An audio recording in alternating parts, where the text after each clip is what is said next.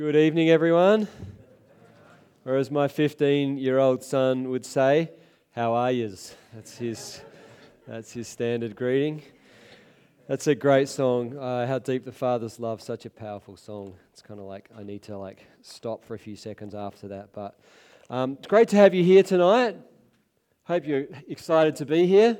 And I think that. Uh, uh, sometimes we can take it for granted that people come to church to worship, and it's an, actually an awesome thing. And so you can pat yourself on the back, or you can say to the person next to you, maybe, it's great to have you here tonight. Why don't you do that? So much enthusiasm. There we go. Very good. Excellent. Uh, for those who are. Um, uh, new here or visiting, my name's Mark. I'm one of the pastors here, um, and it is great to see you here.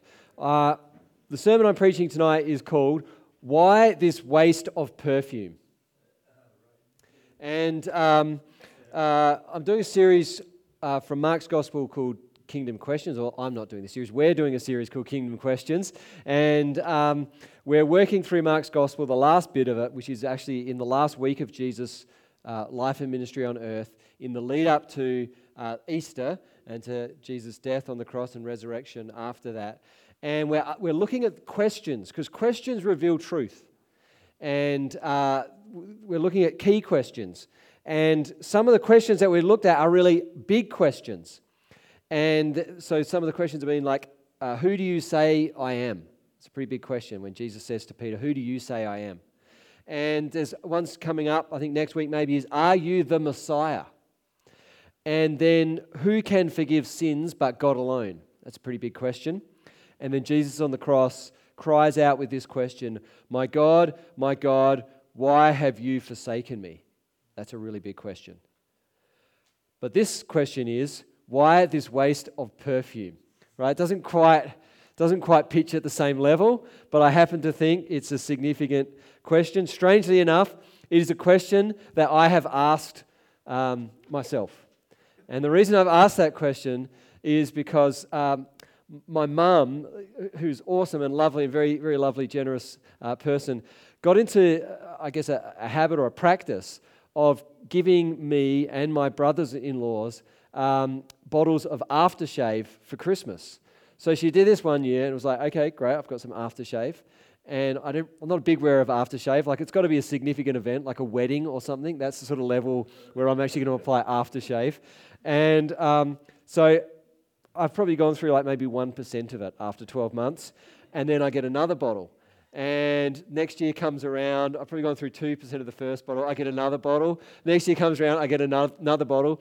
And I'm thinking, I've got to have a conversation here with my brothers in law and say, like, guys, do you, are you using your aftershave? They're like, no, not at all. Like my brother-in-law's a farmer, right? Like you know, before he gets out on the tractor, you know, he's, he's not putting on the old Chanel. And um, which was one of the one of the bottles that I got.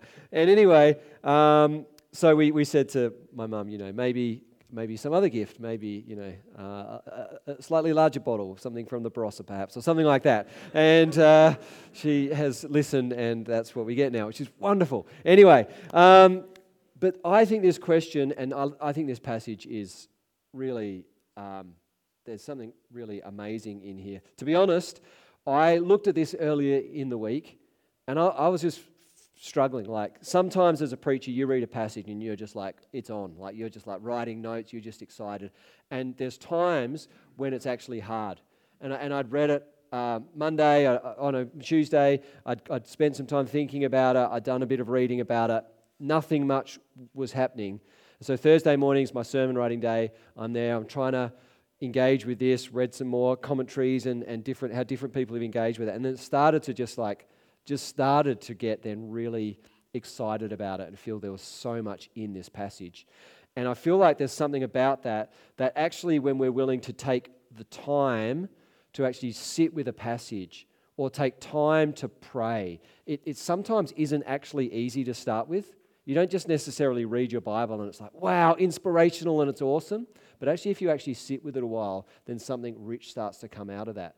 And this passage is, depending on how we understand it, is probably about Mary, who was someone who actually loved to sit at the feet of Jesus and listen to his teaching.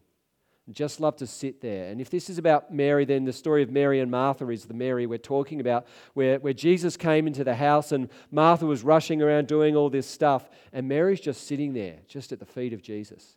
And, and, and Martha's going, like, What are you doing? You know, can you tell uh, Jesus, can you, can't you see that there's like Mary's just doing nothing and just like, can you tell her to like help me out?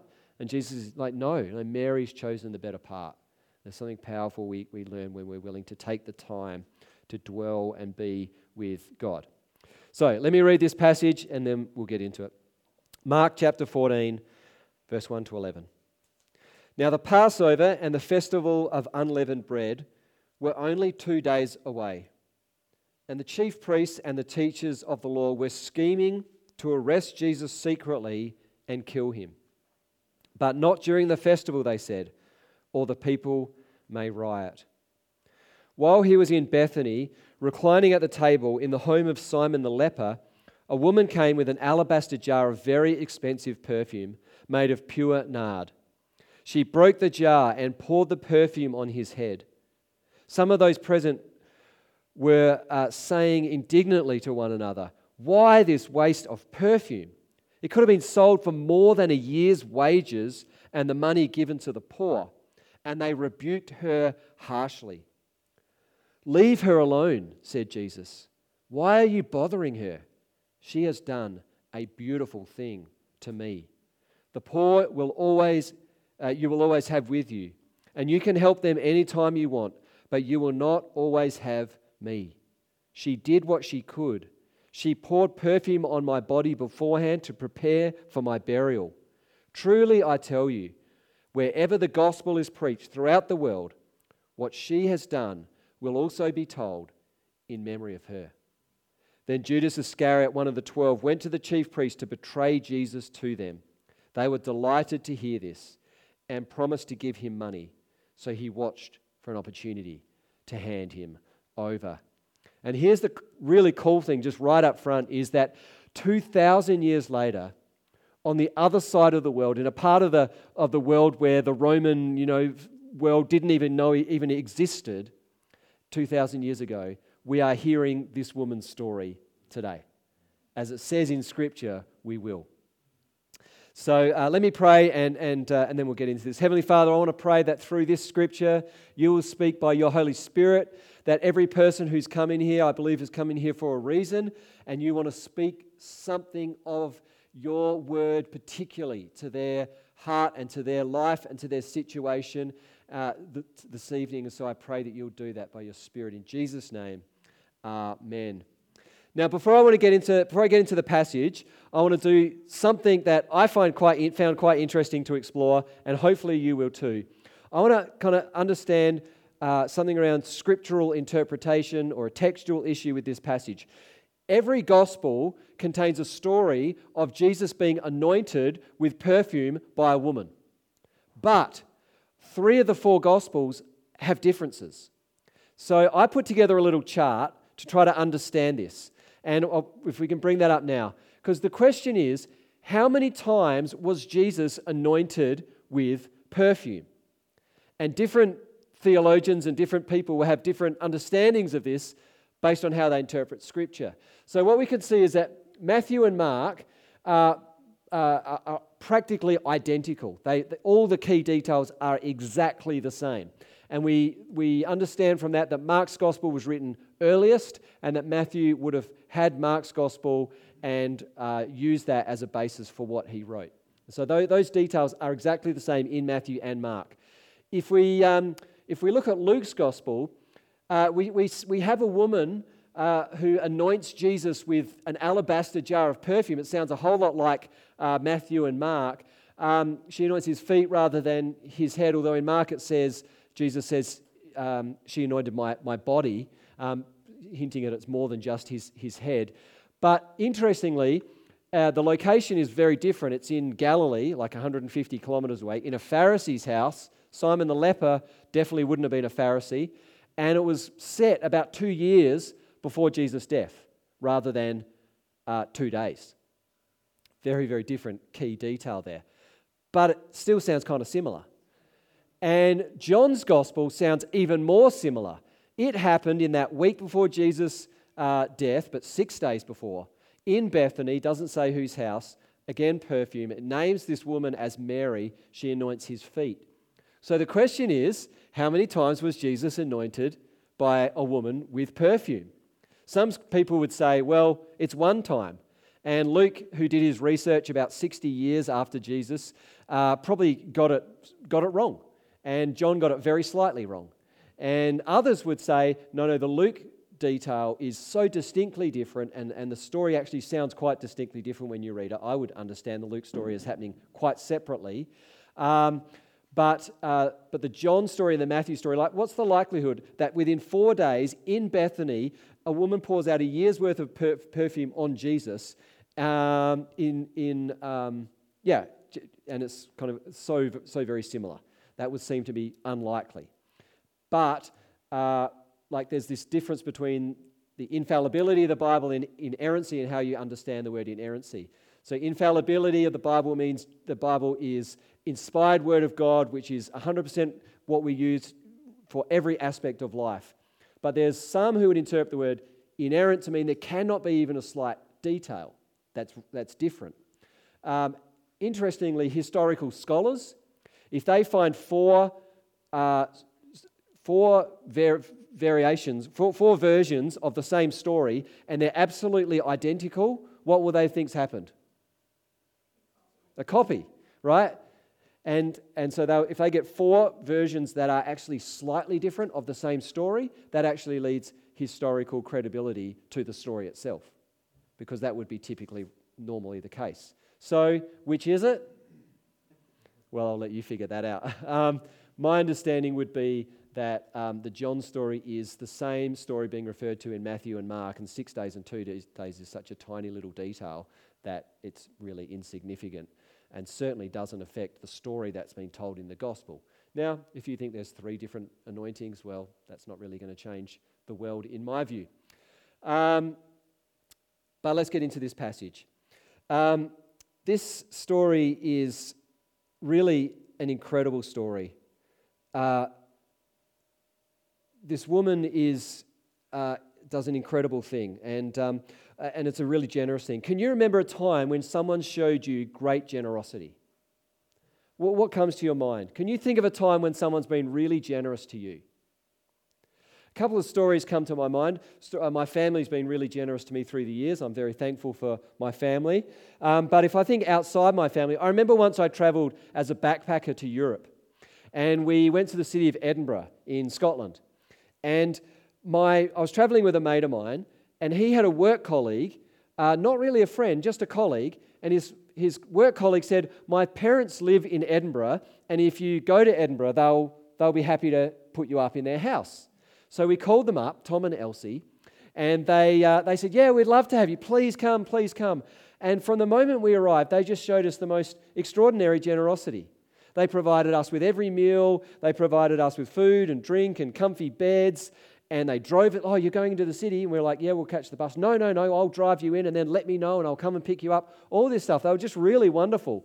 They were so generous that when it got to the end of the trip, they said to us, um, look, if you are ever coming through Edinburgh again, uh, we'll show you where the spare key is.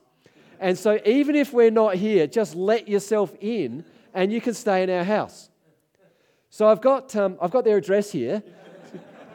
So I can just let you guys all know, and you can feel free to stay with Tom and Elsie. That was 20 years ago, so I don't know how they're, they're going. They were retired back then. They may not still be there, but anyway, and you can't travel anyway. But um, another time that stands out to me is I've been in ministry about eight years, and a couple who went to the church that I used to go to, they said to me and to the other pastors, We've just seen that you guys are working really hard. And so we want to bless you guys. Can we take you out for dinner? And we said, Yeah, sure, that'd be, that'd be amazing. And they said, Actually, we've actually, we're going to get tickets to the Cirque du Soleil for you guys as well. So we went out for this dinner, and then they organised a transport into Cirque du Soleil. We watched Cirque du Soleil, they organised transport back to the car. And we got home, and we were just like, That's amazing. They did that for no other reason than that they wanted to bless us.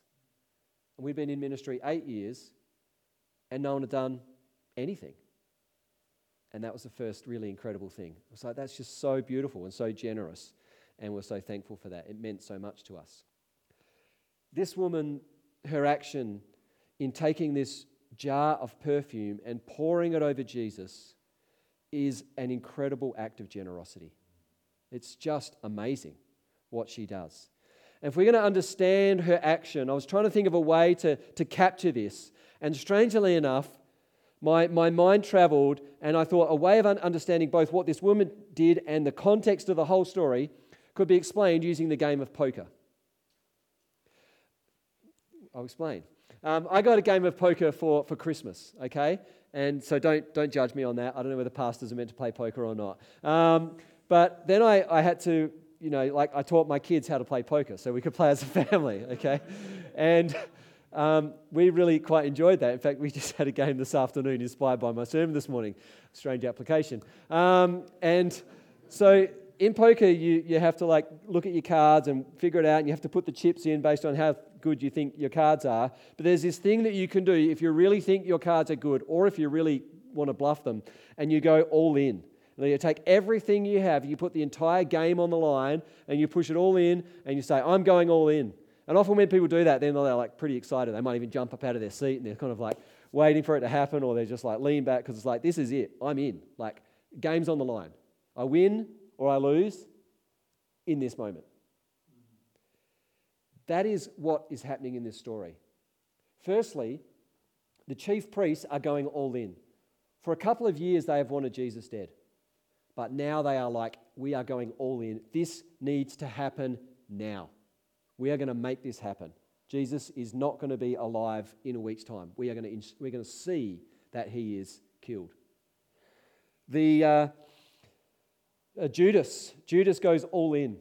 And tragically, he goes all in for a pot of 30 pieces of silver. And he trades his relationship with Jesus, potentially eternally, for 30 pieces of silver. What a, what a ridiculous reason to go all in for that but he does. Uh, the disciples, they are, um, they are not going all in. They're kind of like uh, going check. They don't know what's going on. Jesus has told them three times that he is going to uh, be betrayed into to the hands of sinful people and be crucified, be killed. And they are just like, at every, every, every point, they're just like, you know, they fall asleep in the garden. They, they try to stop it when the soldiers come. They, they're, they're, not, they're, not, they're not going all in. They don't really get what's going on. But Mary goes all in in the most extraordinary way with this act of love and devotion. And Jesus actually says what she's doing is she's preparing for my burial in advance. And what we don't know is was Mary actually the only one who's really understood it because the disciples didn't get it. They didn't they couldn't comprehend what was going on. But Mary was probably a close associate of Jesus had heard his teaching. Maybe she is the one who has really listened and got it and she actually anoints him for burial, understanding that he's about to die and thinking, This is the only chance I will have to do this. Because before someone was, uh, after someone had died and before someone was put into a tomb, they would be anointed with a perfume. And so maybe Mary was doing that. Perhaps she was doing it symbolically. It was almost like a prophetic way of anointing him for, for this. Um, but either way, it was an incredibly generous act. The cost of the perfume, it was a pint of pure nard. So a pint is about 500 milliliters. And nard is an amber colored essential oil derived from a flowering plant that grows in the Himalayas. You get this? This is something like in those days they had the spice trade and stuff like that. This is something that has come from the Himalayas. It has come, it is incredibly valuable incredibly precious. Um, it, it would have, if it was used at all, they would use a little bit like perfume, just a tiny amount, possibly mixed with some other things. You didn't just pour out the whole lot. It was so valuable that it was often used as a family heirloom. Uh, it was used potentially as a dowry in marriage, as something that would be exchanged to allow an unmarried uh, woman to be married to a man, and potentially it could have been the dowry that was meant to be there for her wedding. Um, and um, it was also used by families as a store of value. if you could imagine that a family might, um, well, I guess we put it in the bank these days, but perhaps uh, storing it as purchasing gold as a store of value to hide away in a safe or something, or, or like investing in Bitcoin or something like that, something secure. Um, uh, what's the most expensive commercially available perfume today? Well, I looked this up and I discovered it is Clive Christensen's number one Imperial Majesty. 500 millilitres of it costs 250,000. And they will fly it anywhere in the world to where you are and then deliver it to your door in a Bentley. so, yeah, guys who have got uh, girlfriends and that, just remember that. If you're ever really wanting to impress, that's the way to go. Um, that's worth 250,000. But this is worth something of a similar value, more than a year's wages. Like the average Australian wage for a full time worker now is $90,000. I don't know if you can believe that, but that's true. And this is more than a year's wages. Can you imagine how you would feel if you were there and someone, as a way of trying to honor Jesus, grabbed this perfume worth $100,000 and in a moment just poured it out over him? Would you think it was a waste? Would you potentially rebuke this woman? Well, that's what the disciples did. And I've got to say this it's actually something that Christians do all too often is judge other Christians by the way they express their worship or by the way they live out their faith. I'm not going to ask you to put up your hands here, but how many of you have ever judged someone because maybe the way they worship is a little bit, you know, like they wave their hands around too much, or they dance, or they sway too much, or they come down the front and get on their nose, on their nose. that would be a good trick. Um, on their knees, or they break down, or they do something, and you go, oh gosh, they're a little bit over the top. Some of us do that. Sometimes evangelical, more conservative Christians judge charismatic Christians. We say, oh, it's all about emotionalism. You know, they've got a very thin, thin faith. It's just emotionalism. But meanwhile, the, the, the conservatives are here and they're judging the charismatics, going, hold on, no, that's the way I said it. But the charismatics are judging the conservatives, going, oh, you know, they don't have the spirit. You know, I heard this person say to me once many years ago, the lady, who wasn't a pastor or anything, she said to me, the Holy Spirit has left the Anglican Church. I'm like, really? The Holy Spirit has left a denomination with hundreds of millions of people. He's just like said, oh, that's it, I'm out of here. Really? That is ridiculous. And just a terrible thing to say. And then you get fundamentalists and, and they just judge everyone. So um, there's a lot of judging can happen. Why do, why do we judge others? Often it's out of pride. We think we're better than another person. And also, the other thing is it's out of fear pride or fear. We had a men's event, as Nick said, on Tuesday night, and the guy who spoke was a guy called Richard Garland, who is a pastor, but he went through a journey. He was an African American guy, grew up in America in a terribly tragic kind of circumstance. His life ended up being a life of addiction, imprisonment, and out of that, God saved him, and then he went on a long journey. Uh, wasn't like click and everything was perfect, but a long journey to actually uh, overcoming his addiction, and then now he's a pastor who goes into prisons to minister to people suffering many of the problems that he went through. Yeah. Awesome story. And, and we were at the pub, and uh, it was meant to be an interview, so we set up two chairs, and, and we'd sorted this out. I would interview him, and I had all my questions ready to go. So I asked my first question, you know, Richard, can you tell us about your childhood and paint a picture of it? And he, he sort of responds and goes, Actually, can I sing a song? I was like, Sure. And so he stands up and he starts singing a song. He's in a pub in front of a room full of people he doesn't know, where the doors are open and other people in the pub can probably hear him singing. And he sings this beautiful hymn. Now, twice I've forgotten the name of it. Oh, uh, because he lives. Because he lives. You hear this morning. Well done. I, because he lives, I can face tomorrow.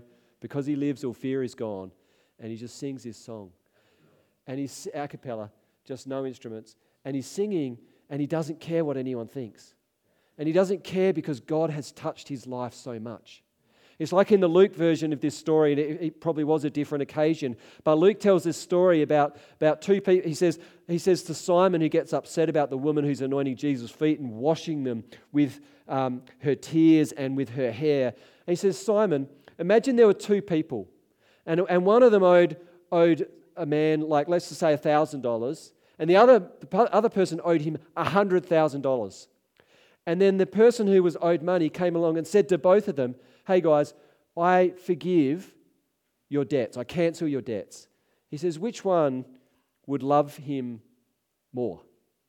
He says, well, the person who, whose debt had been forgiven more. He says, well, that's true. He says, that's what this woman, she's, she's been forgiven much. Those who have been forgiven much love much. And I want to say about this you have been forgiven much, and I have been forgiven much. And you may not have some testimony, and I don't personally have some testimony of huge rebellion and, and going through all sorts of addiction and all this kind of stuff. And I, in fact, that's probably because I was blessed to be raised in a loving, caring, supportive family. But I know in my heart I needed the grace and forgiveness of God, and I have been forgiven much. And this woman had been forgiven much. And sometimes we need to be more worried about what Jesus thinks than what other people think. This woman comes into a setting where it's all men, and it is significant that it is a woman in a table which would have only been men around the table. And they treat her harshly and speak to her harshly because of what she does. But she's not really worried about that. The only person she's worried about is Jesus, and she wants to bless him. And, and too often we are worried about what other people think, not about what Jesus thinks. And we're worried about maybe being a Christian seems foolish. And do you know what? being a Christian is always going to be foolish, and the Bible tells us it will. That is how we will be perceived. It says in 1 Corinthians chapter 1 For the message of the cross is foolishness to those who are perishing. If we can bring up that scripture. But to those who are being saved, it is the power of God.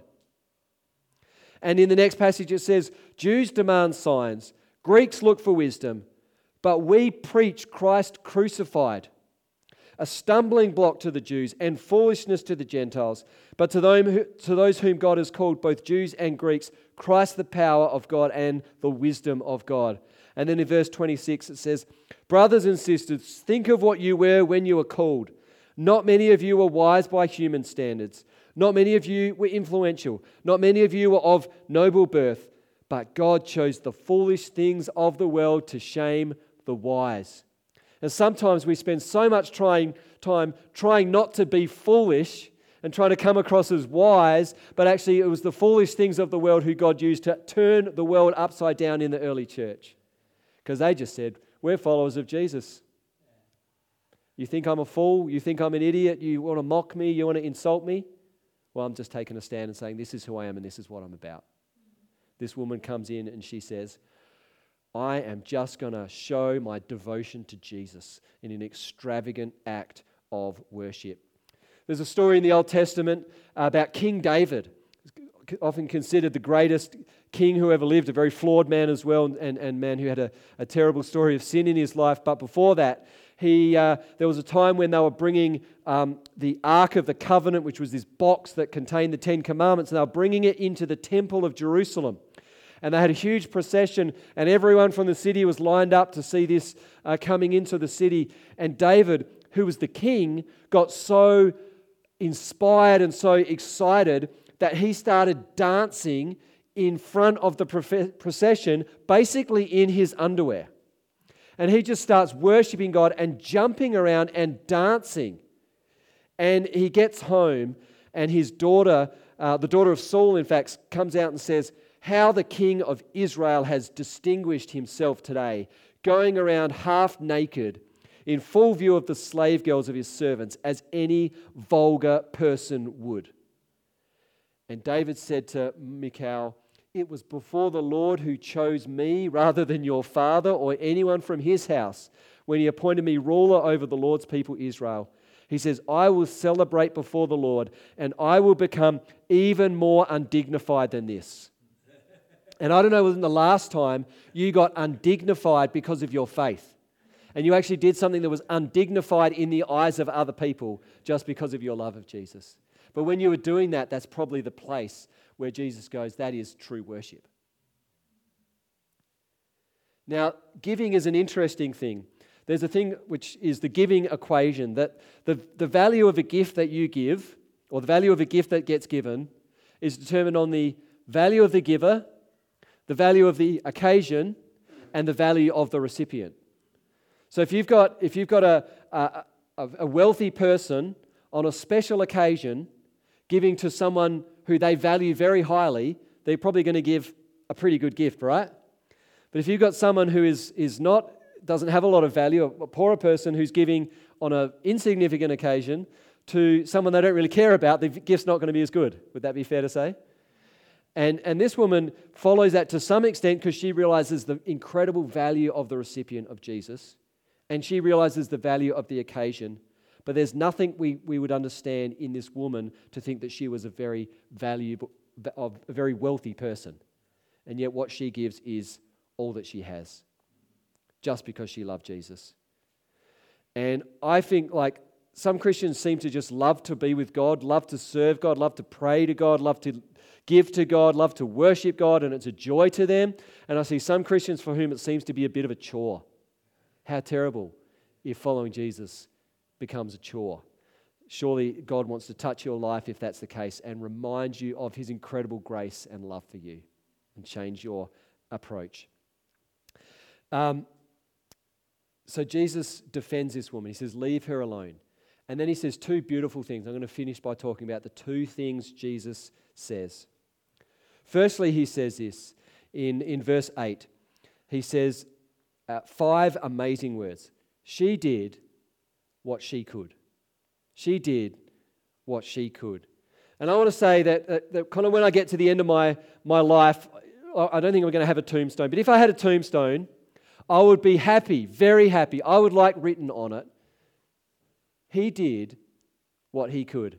Not he was a, a, great preacher, or he was an inspirational leader, or he achieved these things. I would just like to have written, he did what he could.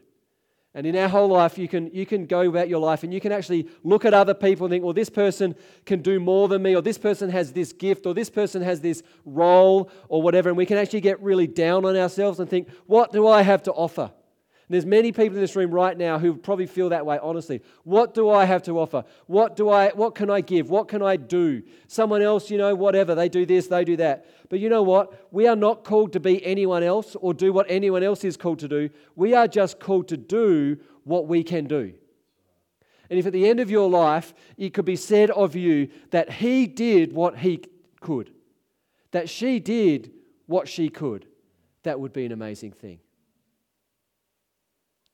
And secondly, he tells this story about truly I tell you, wherever the gospel is preached throughout the world, what she has done will also be told. Now, what I love about this and what I think is most important is not that her story gets remembered for 2,000 years, is that her story gets forever remembered and connected to Jesus' story. Now, the gospel is Jesus' story, but now because of her act of generosity and extravagant worship, her story has forever been entwined with Jesus' story. What better thing could there be in life? That you could go through life and at the end of the life, you, your life, you could look back and say, My story became entwined and connected with Jesus' story.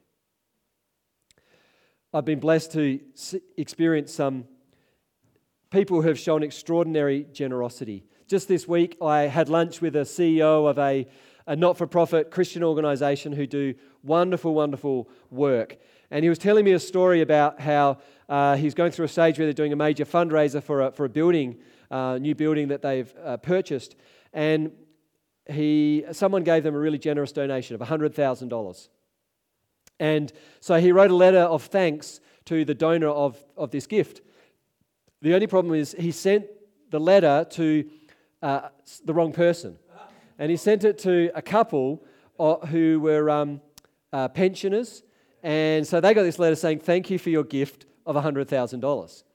And so they called him up and said, Look, you've made a mistake. That, that wasn't us. And he's like, Oh, I'm so sorry. Yep, really apologize. They said, Look, but come for lunch. We'd like to talk to you anyway. So they came. He went over there for lunch. And they said, You know what? We love the work you're doing. So we're going to give you a gift of $100,000, which is really amazing. So I've, I've kind of put that in the back of my mind. Next time we do a building program, I'm going to send everyone in the church a letter saying thank you for your incredible gift. Anyway, uh, we also um, have been, a few years ago, did a kind of a, a foundational fundraising drive towards a piece of land we want to buy and a building we want to build for the Verdun congregation. And I should say, if anyone is tracking with that, unfortunately, we had some poor news because we were this week we were tracking towards being just about to buy we thought a piece of land in an agreement with an organisation and it was really exciting. And we found out this week that it's um, the door's closed and it's not happening. But a couple of years ago we did a big fundraiser towards that just to build a foundational fund. I was amazed when i discovered that the people that gave the most generous gift to that fund are a couple who will never actually worship in that church. But they were so inspired by the idea of blessing others that they decided to give an incredible gift that would fund something that they won't actually be a part of. So when God gets hold of people li- people's lives, it inspires them to want to leave a legacy. And legacy doesn't have to be a financial thing, it can be in the way you serve, in the way you love, it can be in the way you listen, it can be in the way you care, it can be the way you give your time. There's so many different ways. But all of us have an opportunity, and you guys have an amazing opportunity to live your lives in such a way that you leave, leave a legacy for future generations. And I got to tell you, looking around at most young adults, as most of you are, most young adults today aren't leaving, living to leave a legacy. They're le- living to have the greatest amount of pleasure in the shortest time possible. But you guys have an opportunity to live your lives in such a way that you leave a legacy that blesses future generations. So I don't know what you take out of this message, but I think it's for me, it is a joy to go all in for Jesus. It's not like the Bible says, don't, don't be, a, don't be a, a grumbling giver.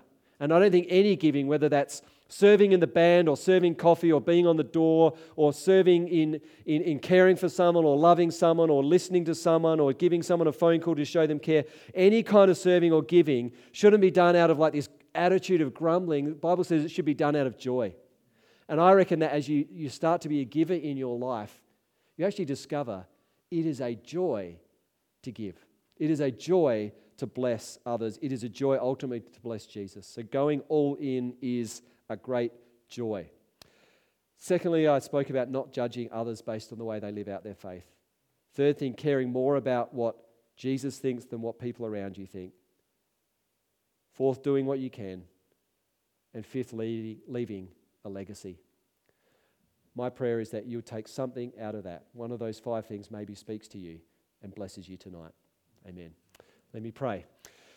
Band can come up. Heavenly Father, I want to thank you for this beautiful and incredible woman. And uh, women of faith, uh, we are so blessed to have great women of faith in this church. And I want to encourage, particularly, I'm sort of praying, preaching now suddenly, I don't know. Um, I'm thankful for the women in our church, and I'm thankful for their faith. And, I, and I'm just thankful that they can have a place in this church to use their gifts. And uh, Lord, we are blessed by this incredible story of a courageous and bold woman who was courageous enough to step into a situation where she risked the scorn and the insults of a group of men because she wanted to bless Jesus.